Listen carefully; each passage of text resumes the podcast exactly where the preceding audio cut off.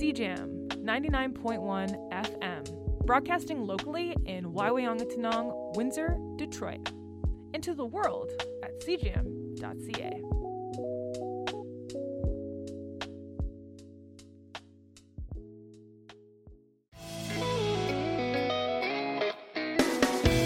Disability Studies Students Association is a small and tight knit community of people who are passionate about and committed to representing and supporting disability studies students at the University of Windsor. The DSSA holds events on campus and in the community, like the annual Down Syndrome Day Walk, to raise funds for supporting organizations. If you would like to get involved or learn more, you can contact the Disability Studies Student Association directly at dssa at uwindsor.ca.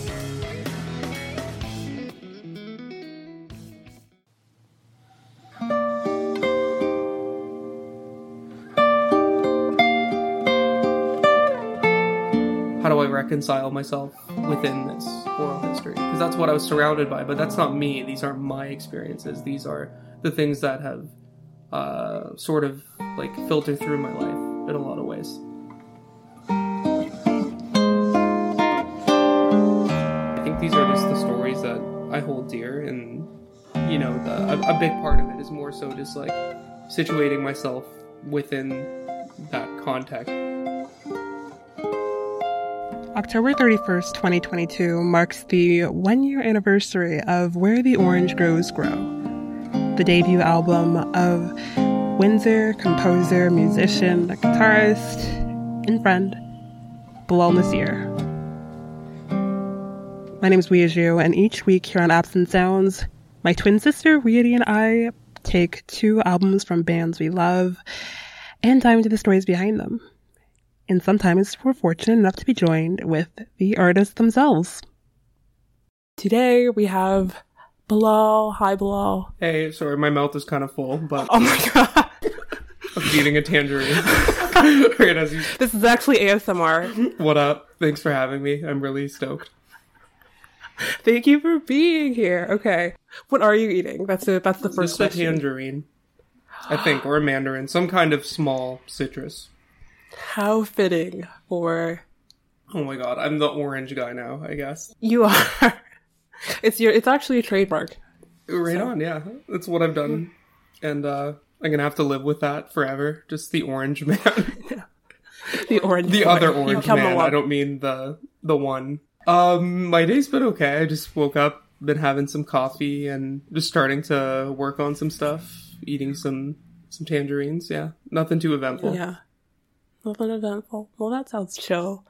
Um, and I guess because it's nearing the end of the year, I've like started asking people this question, and I hope it doesn't produce anxiety in you. But if you had to pick one thing between now and December that you want to finish, what would it be? Oh, that's a good question because this is gonna get on like, I guess help hold myself accountable if I say it Yeah, publicly. I will. I will come back and ask you. I'm not even kidding. Okay, good. I, I actually need that. I've I've started demoing some new material.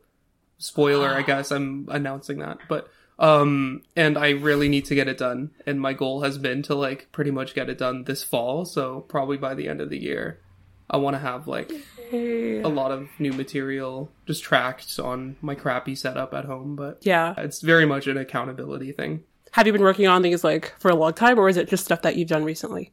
Um, I guess like pretty much since I released Where the Orange Groves Grow, I've been like I pretty much hit the ground running and I was like, okay, I want to do another album. I want it to be better. I want to fix this, this, and this about the other one and just do it over and do it all over again, but do it better and Okay.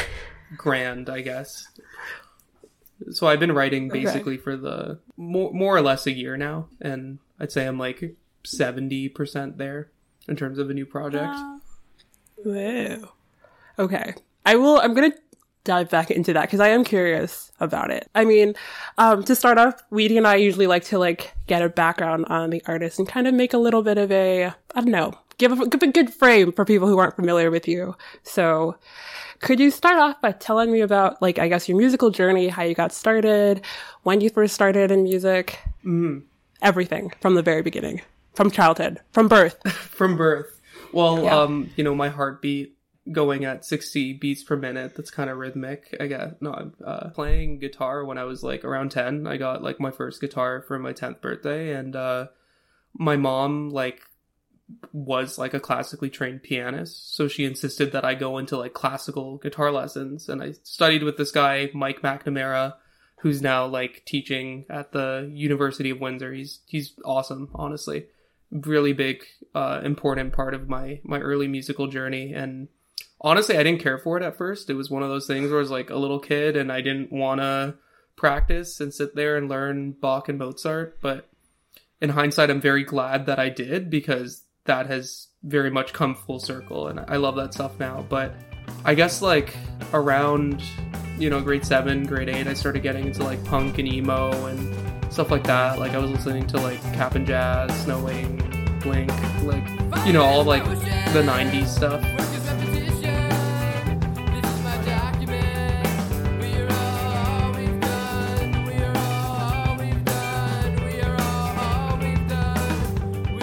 and uh, yeah, and then I was like, oh, well, I could play guitar. Like this is just you know the same thing I'm doing, it just not on you know a classical guitar or whatever.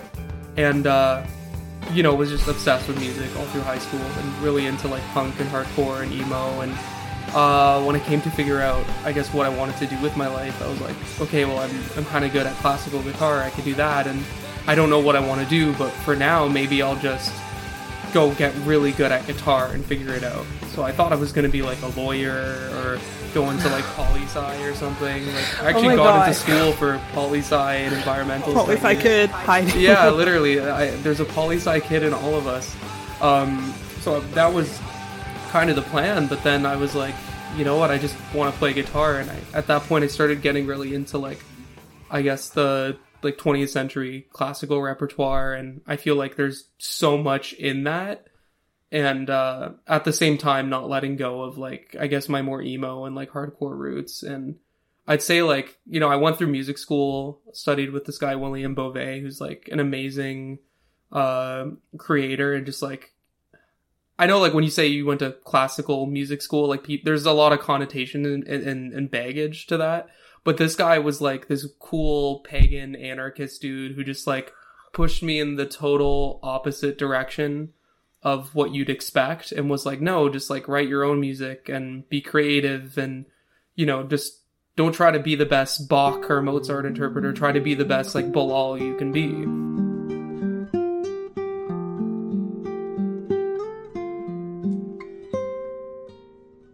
That is great advice. Yeah, exactly.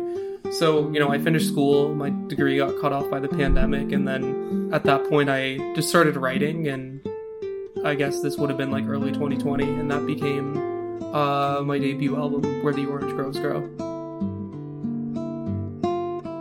That's kind of where I've been since then. We put it out uh, basically a year ago, and I've been trying to tour a bit and just play shows, and uh, yeah, writing new material and all that.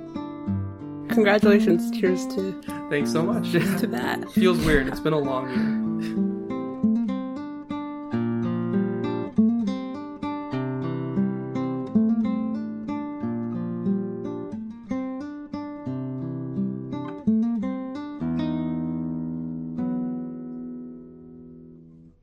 I guess it's always kind of like, oh, there's something I would tweak or like change out of the album. But do you feel like you're happy with how it is, or do you have like regrets about anything about the album? Hmm.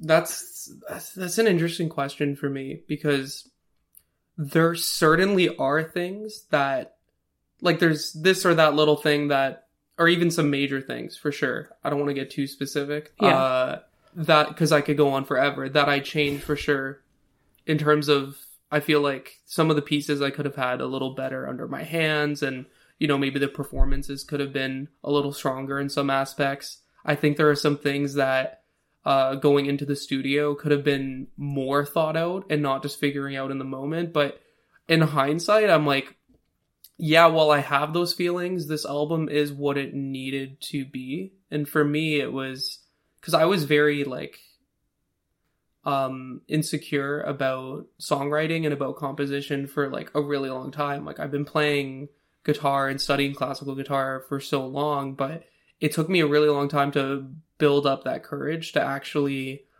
uh, try to see a project through to the end and release it and promote it and believe in it in that way.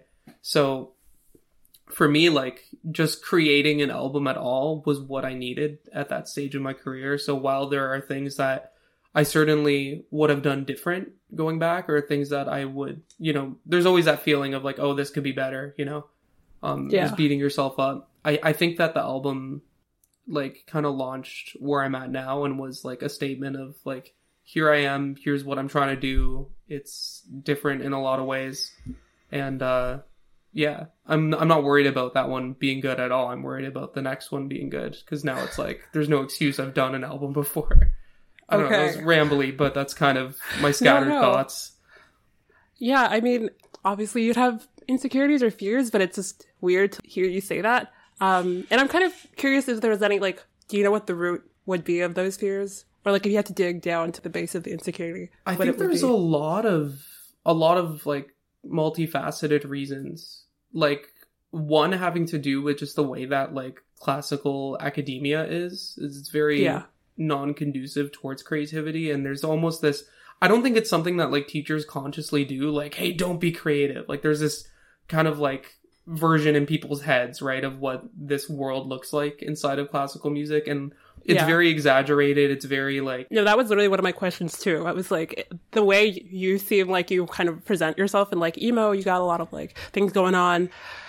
Kind of almost seems like it contradicts with classical. Yeah, I, it depends like what part of classical we're talking about, I guess. But I think like for the for the sake of this question, and we could get to that for sure. Okay, in no, a yeah, sec, yeah. But for the sake of this question, like I think that there's this feeling that's instilled in classical students because you're learning like the canonical repertoire going back hundreds and hundreds of years and these people like Bach, Mozart, Beethoven, whatever, they're put on a pedestal to such an extent that it's like I feel like it's understandable that a lot of students would be like, why would I write my own music when I'm supposed to be playing this? I think that was part of it.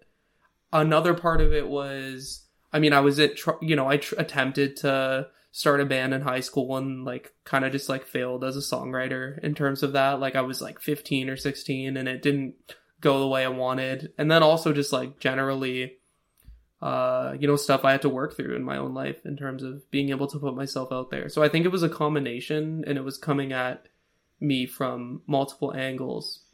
But what I needed to do was just spend a couple years just kind of being garbage and writing and just enjoying writing for its own sake and not worrying about it being good. Like I think composition and songwriting are very much quantitative processes. I don't think uh someone should worry about quality at all at first. I think it's just uh, getting the ball rolling and learning how to generate ideas and just generating as many ideas as you possibly can. And I think that holds up. Like someone told me, like this this composer told me once that like historians have this is a total tangent, but had looked for at. Beethoven's, uh, you know, who's regarded as like the greatest composer, have looked at his sketchbooks and it was all garbage. It was more often than not garbage, like objectively bad material, but he just kept going until he had one idea that was decent.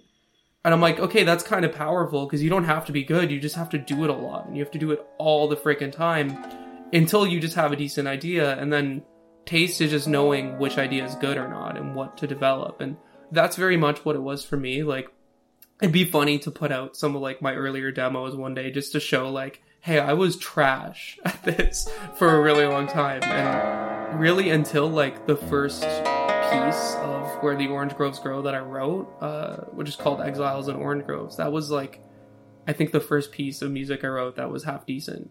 And even that, I think there are things that uh, could have been stronger in terms of that material.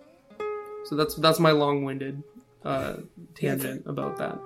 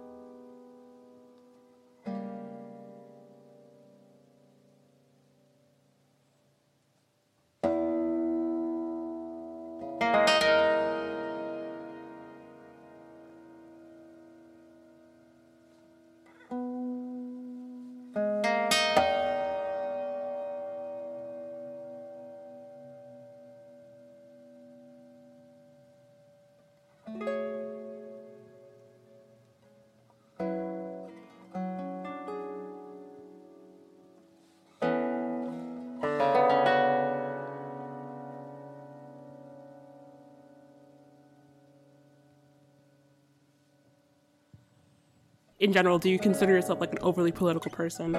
I'd say like in in a lot of ways, but Mhm. that's kind of part of the album also is like reconciling to what extent I'm a uh there's there's this Trotsky quote. I'm, I can't believe I'm quoting Trotsky here, but it's like you might not be interested in war, but war is interested in you. And I think that's a, a powerful quote in terms of like talking about something like identity, where it's like to what extent are we plugging ourselves into these things, or to what extent are they plugged into us? Like, and that's part of the album for sure. Is like to what extent is my identity politicized versus to what extent am I actually wanting to engage in these things? And I guess that's something I'm grappling with. So it's it's political in a sense, but it's also just like when I write, there's automatically that filter that it's going through, even when I'm not trying to consciously be political. So like I guess in, in short, like yes, I'm a deeply political person. It's how I was raised. I've been going to rallies and stuff since I was like a little little kid. And you know, I always had the news on at home and stuff and Yeah. it's funny because like I haven't watched the news in months. I'm very detached from it right now, but particularly in the time of writing this album, I was like, because a lot of stuff was going on in terms of that as well. Like I was writing an album which references like Palestinian literature and exile narrative, and there was uh, basically a you know a bombing going on at that time, and that was a big part of it as well.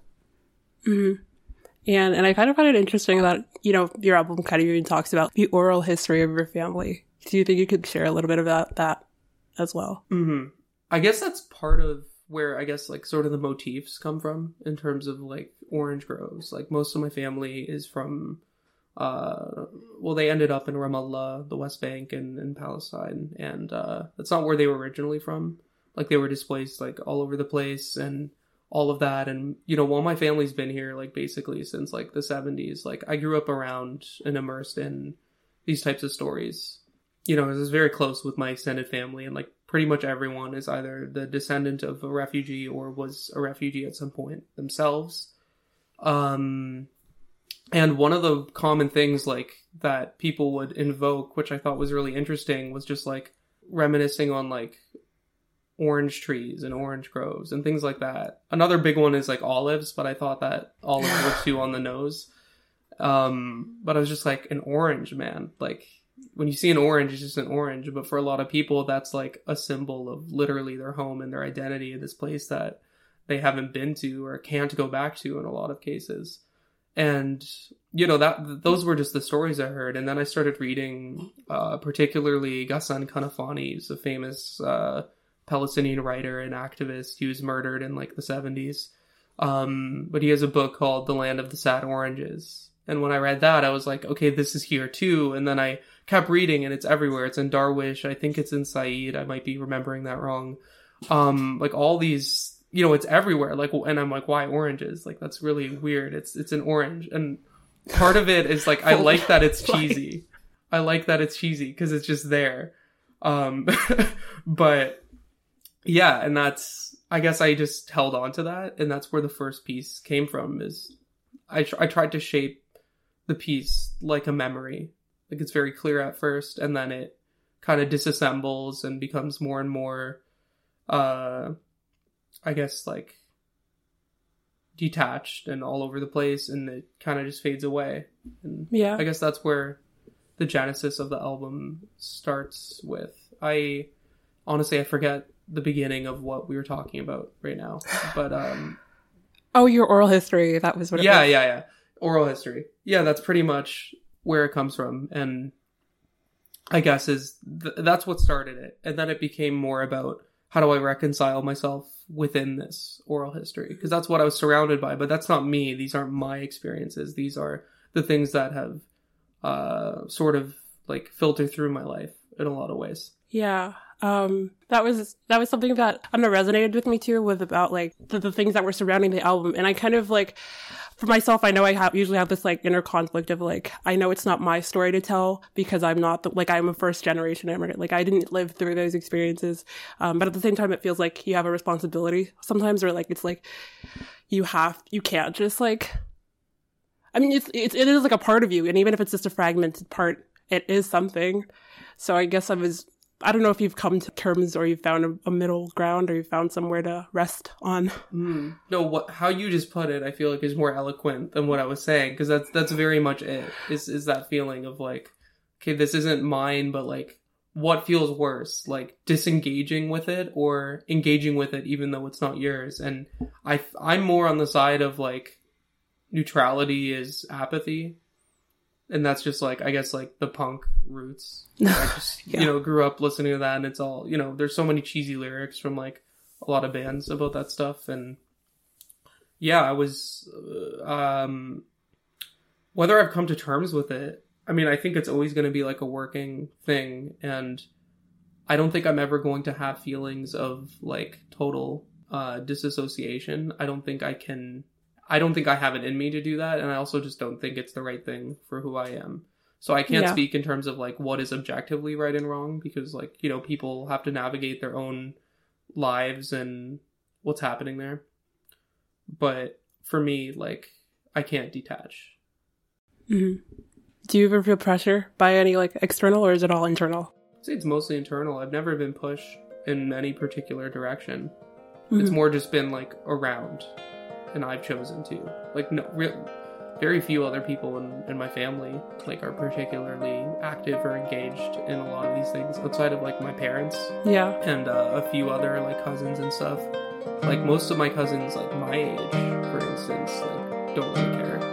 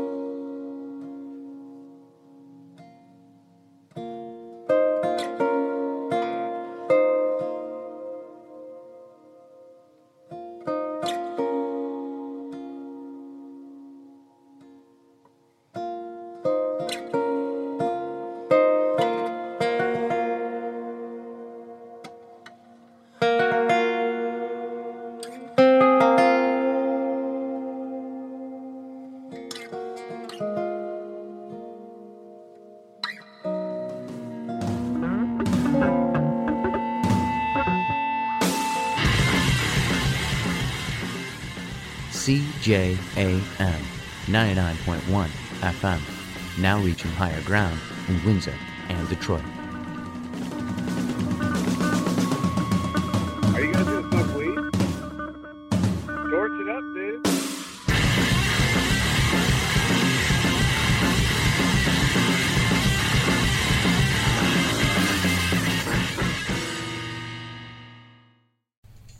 One, come all, Cakeface Mobile Artistry is teaming up with One Day Dreams to throw an absolutely wicked 90s prom rewind. It will be happening at the Chelsea Music Hall on Saturday, November 12 from 6 p.m. to 1 a.m. the next day.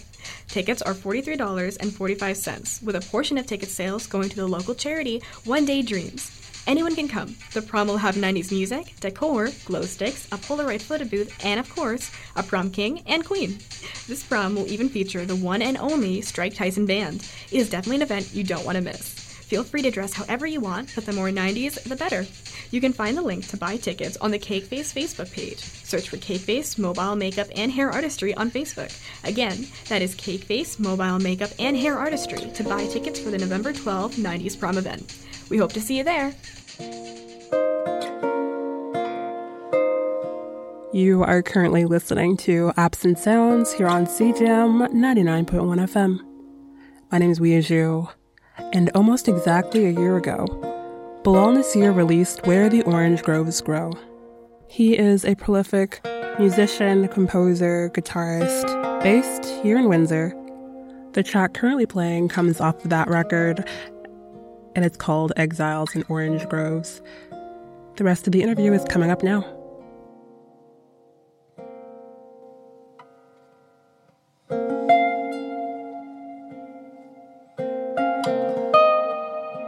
we're gonna now we're gonna do like a little bit of a track by track and go through exactly everything in the album. So we'll start with from Ancient Wounds, and I we already kind of touched on some of the stuff as well, so it might be redundant, but I'm still gonna I'm gonna still go there.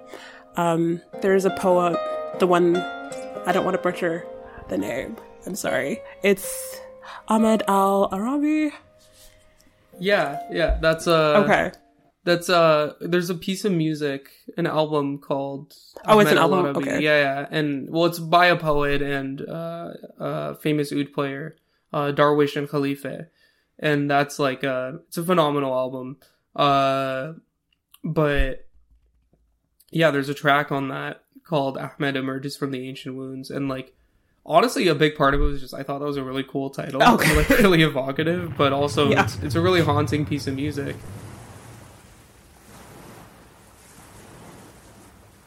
نازلا من نحلة الجرح قليل إلى تفاصيل البلاد وكانت سنة انفصال البحر عن مدن الرمادي وكنت وحدي And I guess I Do wanted you remember to, your first encounter with it? Yeah, um a friend of mine sent me it not that long ago before I started writing that piece. Like I knew I wanted to write another piece and when I heard that I was like, okay, well this is a starting point. And for me like any entry point is a good entry point. I don't believe in like oh it has to be done this way. Like there's no purity to it. Just whatever can get you started writing is a good way to start writing. And that was something that I was just learning how to do, like how to start writing at all.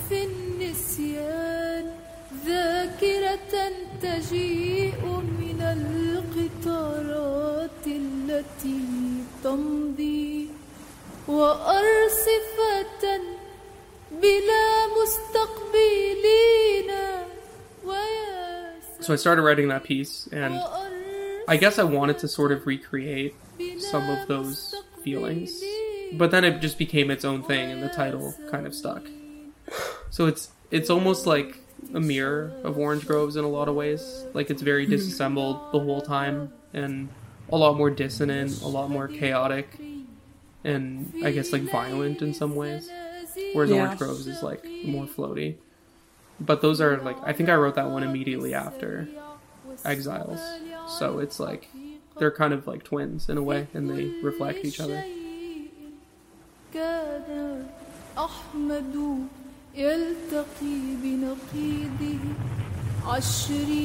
Do you see your personality reflected in that too? Like, do you feel do you have like dissonance, fragmentations? I don't know. Hmm. I think so in a lot of ways. I I don't know if I like consciously try to channel aspects of me in in the writing. I mm-hmm. think it's more like automatic and the message is often revealed in hindsight. So it's like I know like a lot of the stuff seems really thought out and like oh like, It I was meticulously planning everything like from the top down and in a lot of ways I'm a very top down writer, but it was uh no, a lot of it, like I just write and I kind of have a working relationship with these things as they revolve or as they evolve. And, you know, I might have like some idea of what it is going to be in from the outset, but I think that it's important for the goalpost to also move. Like if I'm aiming for a certain target Oh, with a piece Interesting. and I'm like, I want to write about this. If the goalpost doesn't shift in some way, then it means I haven't grown through the process of actually writing that, and I haven't really learned anything. And I think that I that that's very important to have like that Okay. working relationship, and for things to change, and for me to feel differently about what the piece is at all. Is that process the same that's going on right now for your demos and the things that you're working on? Is the goalpost shifting then? Absolutely. I had a lot of stupid ideas for sure. Like, Oh. And the amount of ideas I've had, just like random voice notes on my phone, like I have thousands at this point. Um, and Will they ever come to light, or are you just gonna bury them forever? Uh, I don't know. I, th- a lot of them are like kind of incomprehensible. Like it's not like it's. I don't know what people imagine with that. Like my voice notes aren't like good. Are it's just like an idea that- that... I could hardly play because it takes me a really long time to be able to play anything. So I have like crappy run throughs of some of the pieces. I guess there's some decent stuff in there, but it takes me so long to be able to play one of these pieces that like the process before that almost all sounds really really bad. Okay, that's interesting because um, there was like some that you took out of the record like before you released it. Was it were they like? I don't remember exactly what you mentioned about it, but I think they were like a little bit more emo sounded, punky that you like replaced out of the album before you released it. Am I th- getting this wrong? Hold on. Yeah, no, that is right. Okay. I was like, was that in the Bandcamp? I don't remember writing, but there were. yeah, there was a, there was a song that was like more post hardcore, but that had like a ukulele in it. Where is it? I don't know. I just never, Oh. I never put it out for whatever reason. I felt like, like there were maybe two or three. I think three. No, no, no. There were four other pieces that we had like recorded, but not really finished, not really mixed that well or anything that we just didn't end up releasing. And the big reason is like I'm very much of the opinion that if something doesn't have to be there, if it's not integral, then get rid of it. Like I want the most consolidated, strongest piece of material, even if it's less material. So like the record is 38 minutes. It could have been like almost 50 minutes, but I don't think that would have strengthened the record. I think it actually would have weakened it in a lot of ways. So I'm I'm very like particular about what ends up in the final product. So there there are those pieces. Maybe they'll see light one day. I'm sure there's stuff on like my Instagram too, like just random pieces that people are like, "Huh, this I you know, if you go back far enough, there's stuff on there that probably like um sound unfamiliar. Most of the other stuff is like familiar stuff. Um The last thing I wanted to ask about from Ancient Wounds before I go to the next track was if there's any like specific, um, I don't know, pieces of trauma that you feel like you're still working through, whether it's like generational trauma or I don't know if there's like, Hmm. Um, I don't know if I could pinpoint to something specific in, in a lot of ways. I think it's more just atmospheric. It's more just, yeah, because I don't want to like act like this stuff has, you know, affected me in some like profound way. I'm like, oh, like this is my stuff that I'm dealing with. Like, no, it's it's more Yeah. just like people around me and but in a way that's like that also counts too, I guess. I don't know. yeah, Maybe not in the same way, but No, I know what you're saying for sure. I'm not sure in terms of like something specific I could point to, but I think just uh yeah, I think these are just the stories that I hold dear and you know, the a, a big part of it is more so just like situating myself within that context, right? Yeah. I guess what that means for me is more so wanting to, you know, just defend these communities because I know what they've been through, particularly in a country like Canada, which is like frankly extremely racist and Islamophobic and is like actively aiding and abetting uh this type of suffering. So it's it's more so just that like you know being a lifelong critic of like imperialism. So it, it's I guess that's where it becomes less personal and where it becomes more just like objective rather than subjective. Yeah. Is there a finish line? Is there a finish line? Is there a finish line? Hmm. I don't know. I think a finish line would be like I know it sounds utopian at the moment, but like a finish line would be like, you know, an an end to apartheid in the Middle East for sure. Or at least Yeah. maybe that'd be a starting No, point. no, it is like a it's something capitalism. It's like That's the finish line. the world, the collapse of modern. Exactly. Yeah. Return to monk is the uh, finish line. But no, like in in a very real sense, I think that like um a finish line is is liberation. And that isn't something that we should like scoff at or see as like naive in a lot of ways. I think it's something that we have to take seriously if we want to like we just need to be serious about it. It does feel lofty sometimes, but I don't know. It Feels far off. Yeah, But if Yeah. we if we don't have that, I guess like maximal program in mind, then we have no sense of direction.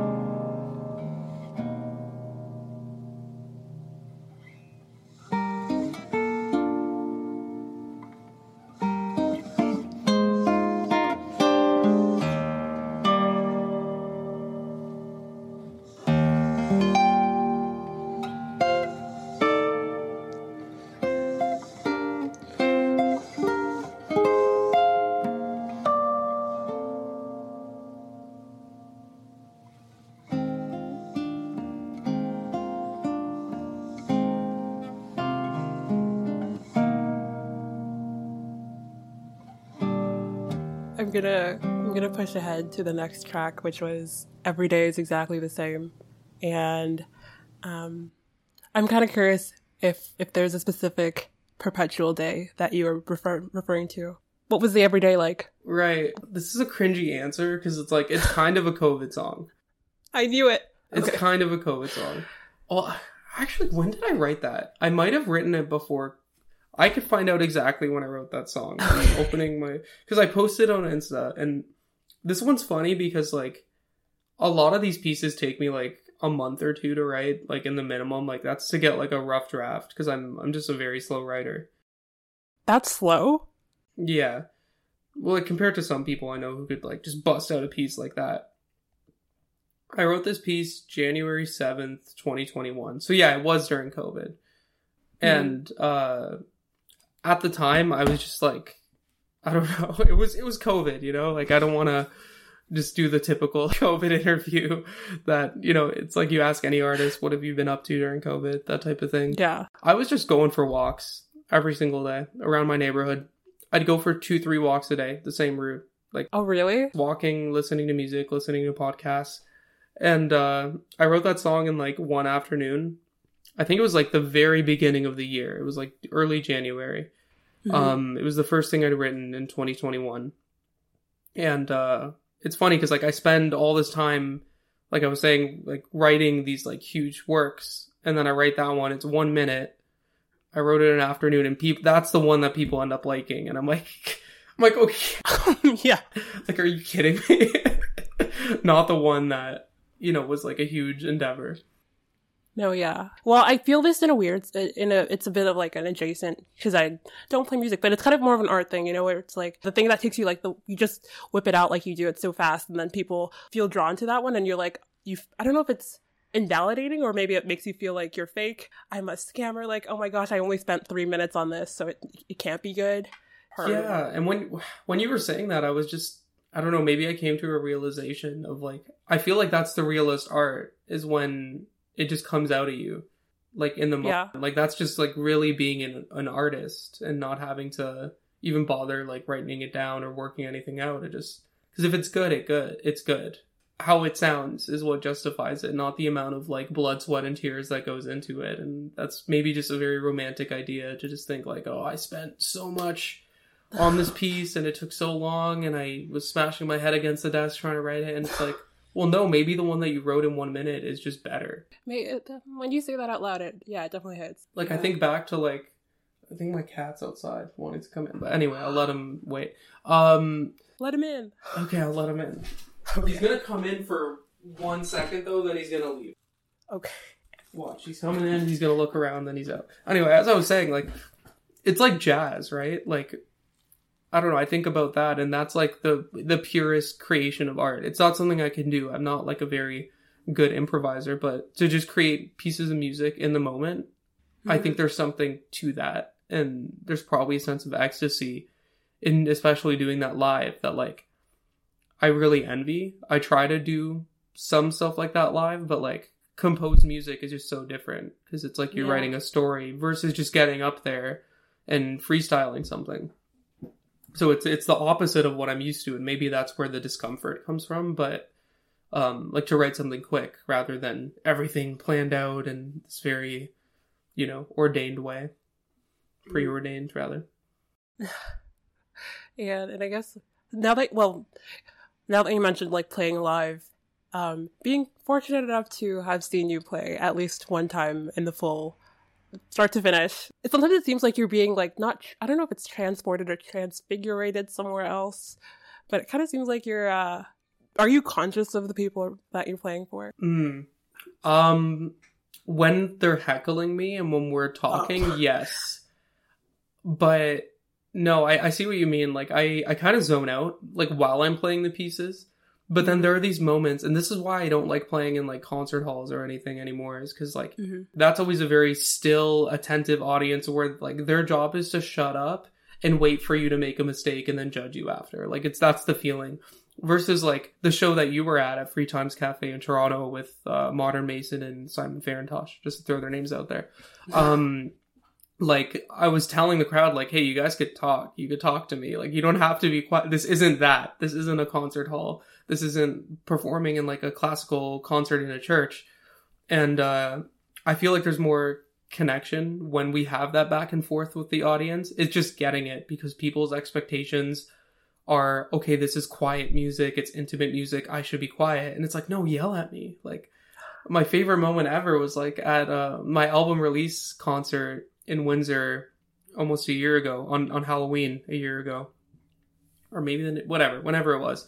Um I made a huge mistake and then I start laughing at myself because I missed this harmonic after this like monstrous part. And the audience is just like, "Oh, the harmonic, you missed it." And I'm like, "Yeah, I know." And it's it was hilarious. and then, you know, during the encore after, like I was playing this piece that's like really drony and stuff, and I hear people like they've never heard this music before, but they're like trying to sing along to it. And that was the best. That was the best feeling I've ever had on stage. Like I that's what I want. Not like I want an actual back and forth and connection to the audience, not them not feeling like I'm playing to a brick wall. But at the same time, like I do tend to zone out. So it's kind of a both thing. I don't know. I just get in my own world, I guess. But there are moments where I come back. How was the how was the Halloween show for you? The one that happened a few days ago. That was awesome with uh with Bitters and Meander Green. Mhm. Um, I played as Waluigi, but I'm Balaluigi, so I had like a B on my on my hat. Yeah, I did see one. I see. I saw a picture. It was yeah, it was really cringe. Okay. it was great. no, it was a fun show. Um, yeah, that I guess that's more so like the type of stuff I am after is like just playing for friends and it feeling like I'm playing for friends, like actually talking to them. Like people were like, I don't know, my Nick from Meander Green was like showing me memes while I was trying to play. Just coming right up to me, I'm like, dude, but it was hilarious. It was great. Like maybe not for the other audience members, but for me and him, that was a cool connection. like just trying to make it as unprofessional as possible for sure. They also started moshing like immediately. Like the first note I played, people are knocking each other over, and I'm like, this is that is it. That's what I need. we reach the peak. That's you can only go up from there Exactly. or down. yeah, down down is up. Yeah.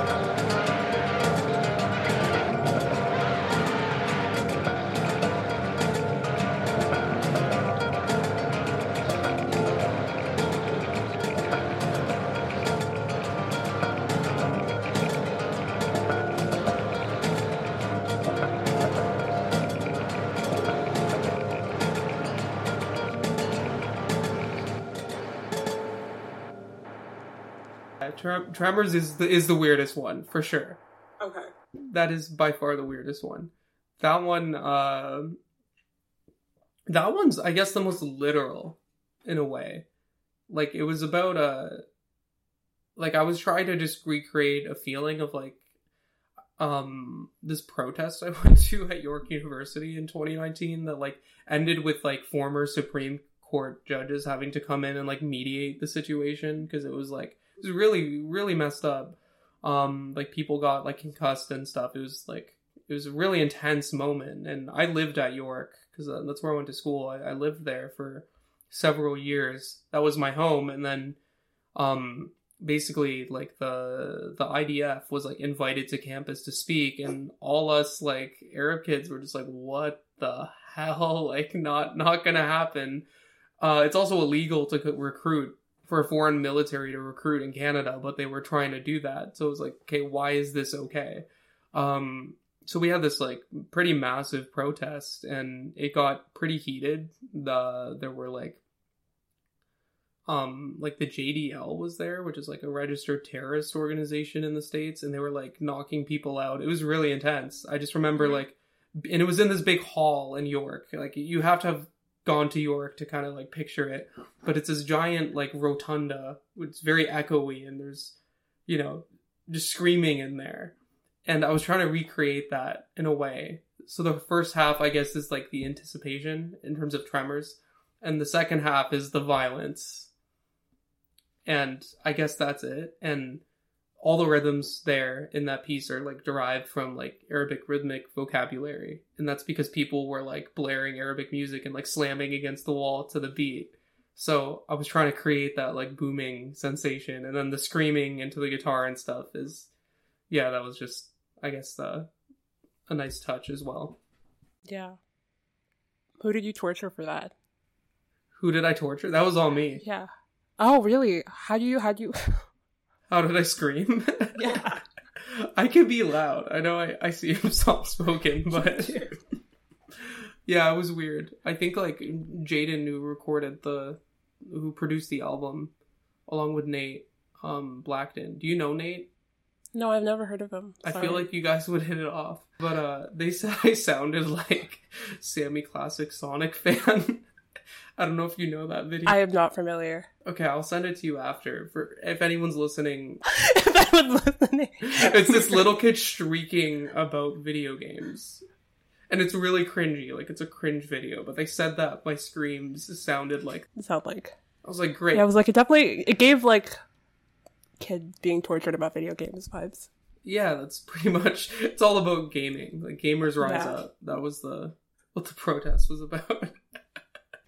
I that's that's what the piece ended up, I guess, trying to capture. And I don't know if it's in on the Bandcamp or if I talk about it on that, but like that's pretty much Mhm. the the vibe. I don't know if it was a coincidence, but like at the same time, there was this there was a quote that I read. Well, not that I read, but I heard by Krista Tippett, who was talking about like the long quiet before like an event happens. Was there always like this weird tension that I don't know students at York felt? Because I know Windsor had the thing with the frat house. That was what it was. You know, like Windsor had that. That was kind of their incident. Um, but Oh, I York- remember that, and yeah, my friends listening will remember that because. Uh, yeah. Anyway, sorry, I can't. I can't. No, no, no, expose- it's fine. You know what I'm referring to. yes, I do. We talk about that, I, I for legal reasons, I can't expose myself. Keep that in. I don't care. I'm proud. Oh my god. You're gonna end up in jail because of this. Yeah, I'm going to jail. um, yeah, no, I, I I remember that for sure. That was disgusting, and like these moments like that are just like moments of reckoning for sure. That just reveal the, I guess like the Hegelian notion of necessity expressed through accident. Things that are always there. It's not about these Yeah, individual happenings. It's about the process underneath, and like these are just revealing. They're examples of the wider process. Okay, it's 526. This is CJAM, the jamming one.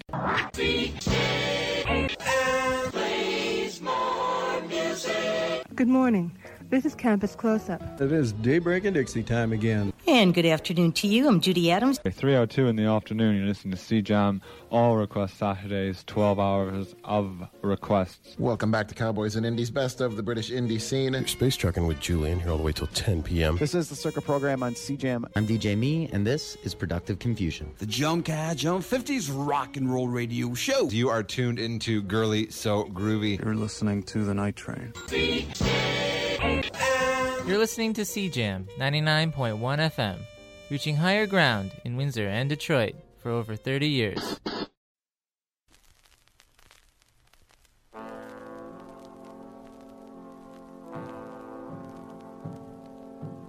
Brain injury is the leading killer and disabler of people under the age of 44 and kills more people under the age of 20 than any other causes combined.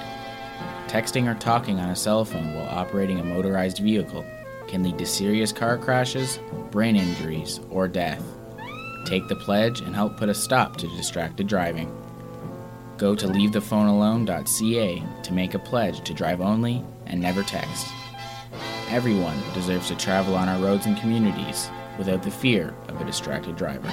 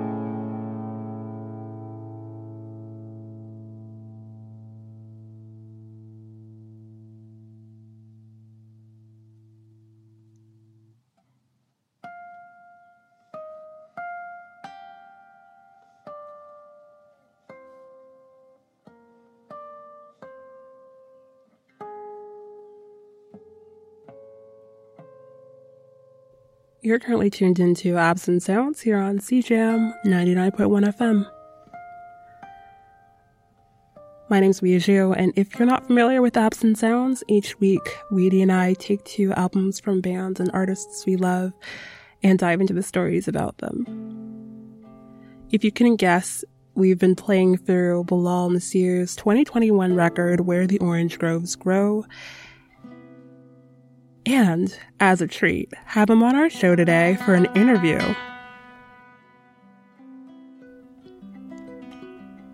If you're just tuning in right now, you are currently listening to track number three, which is Departures, and my personal favorite.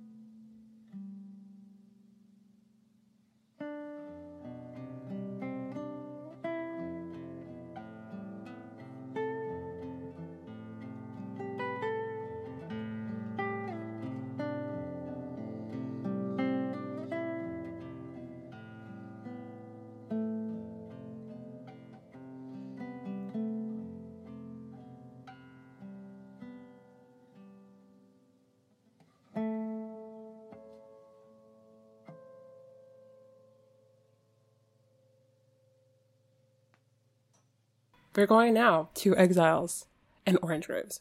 Um, you mentioned that ideas of distance, memory, and loss that you explore throughout the project, but I guess specifically in these this this piece. Um, and and I was kind of wondering when I read that if there was something that you lost, whether it was a part of you or maybe something like literal that you were re- referencing there.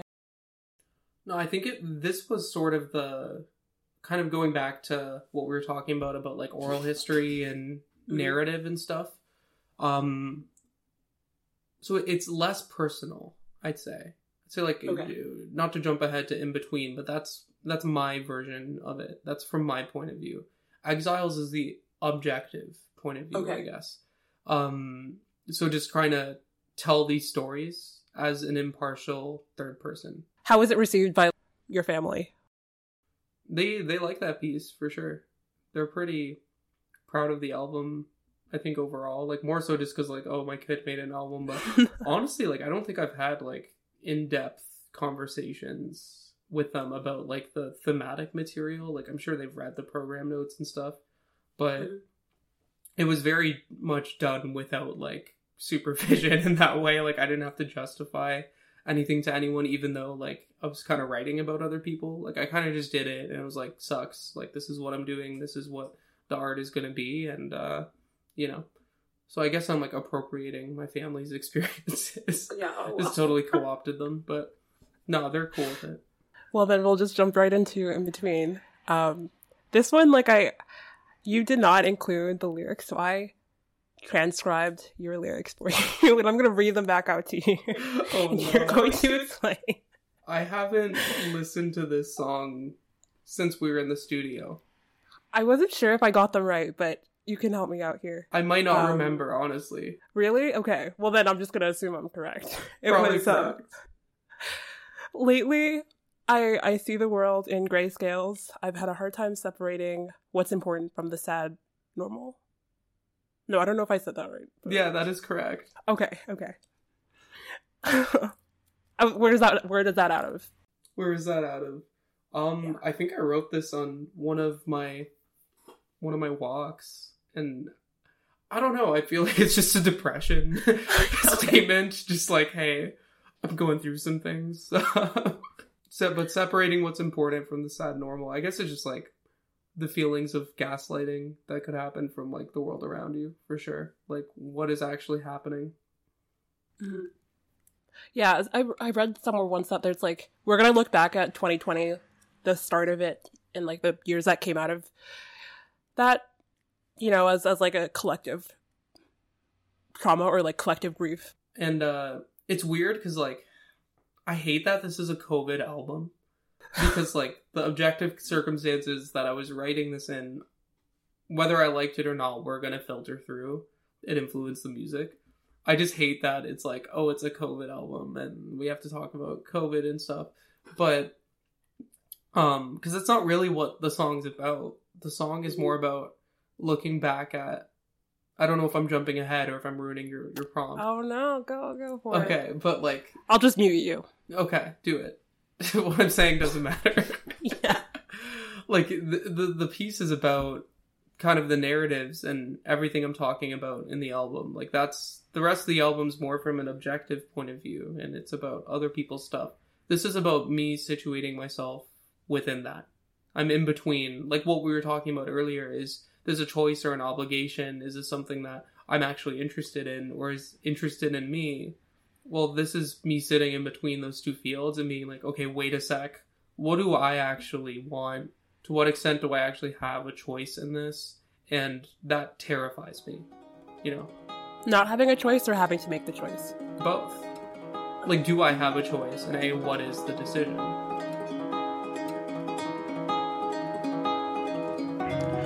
Lately, I see the world in grayscale. I've had a hard time separating what's important from the sad normal. I sold my highs long ago. Now I only know what's puffed up with the world. At times, I forgot my friends are always on my side. Really, it's just nice to have company as things fall apart.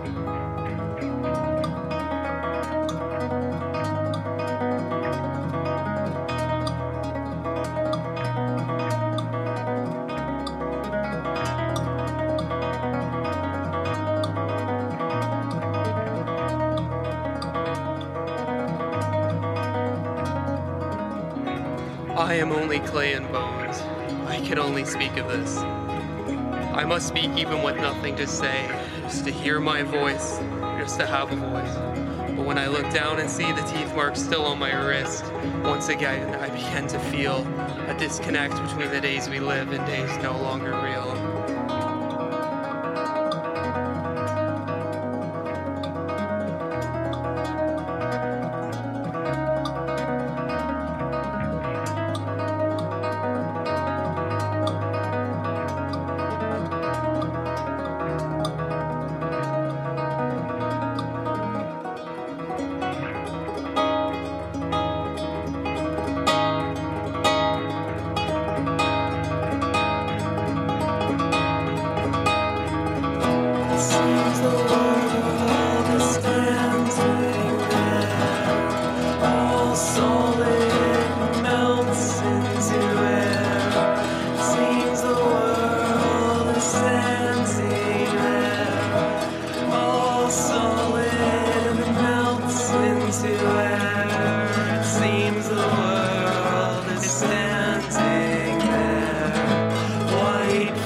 Phosphorus infects the air.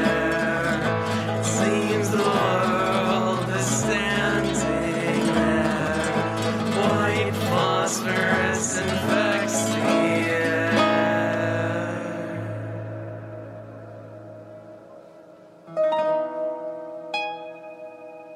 These words don't have to mean anything.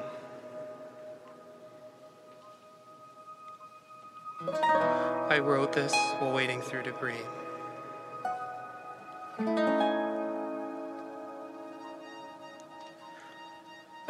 A poser, a method actor, a sleepwalker. I had become everything. A tug of war between who I am and who I want to be.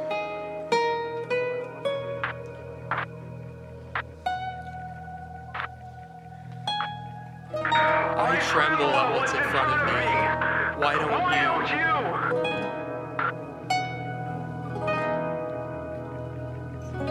Don't look at me like I'm crazy. I've come to realize that the words don't matter at all.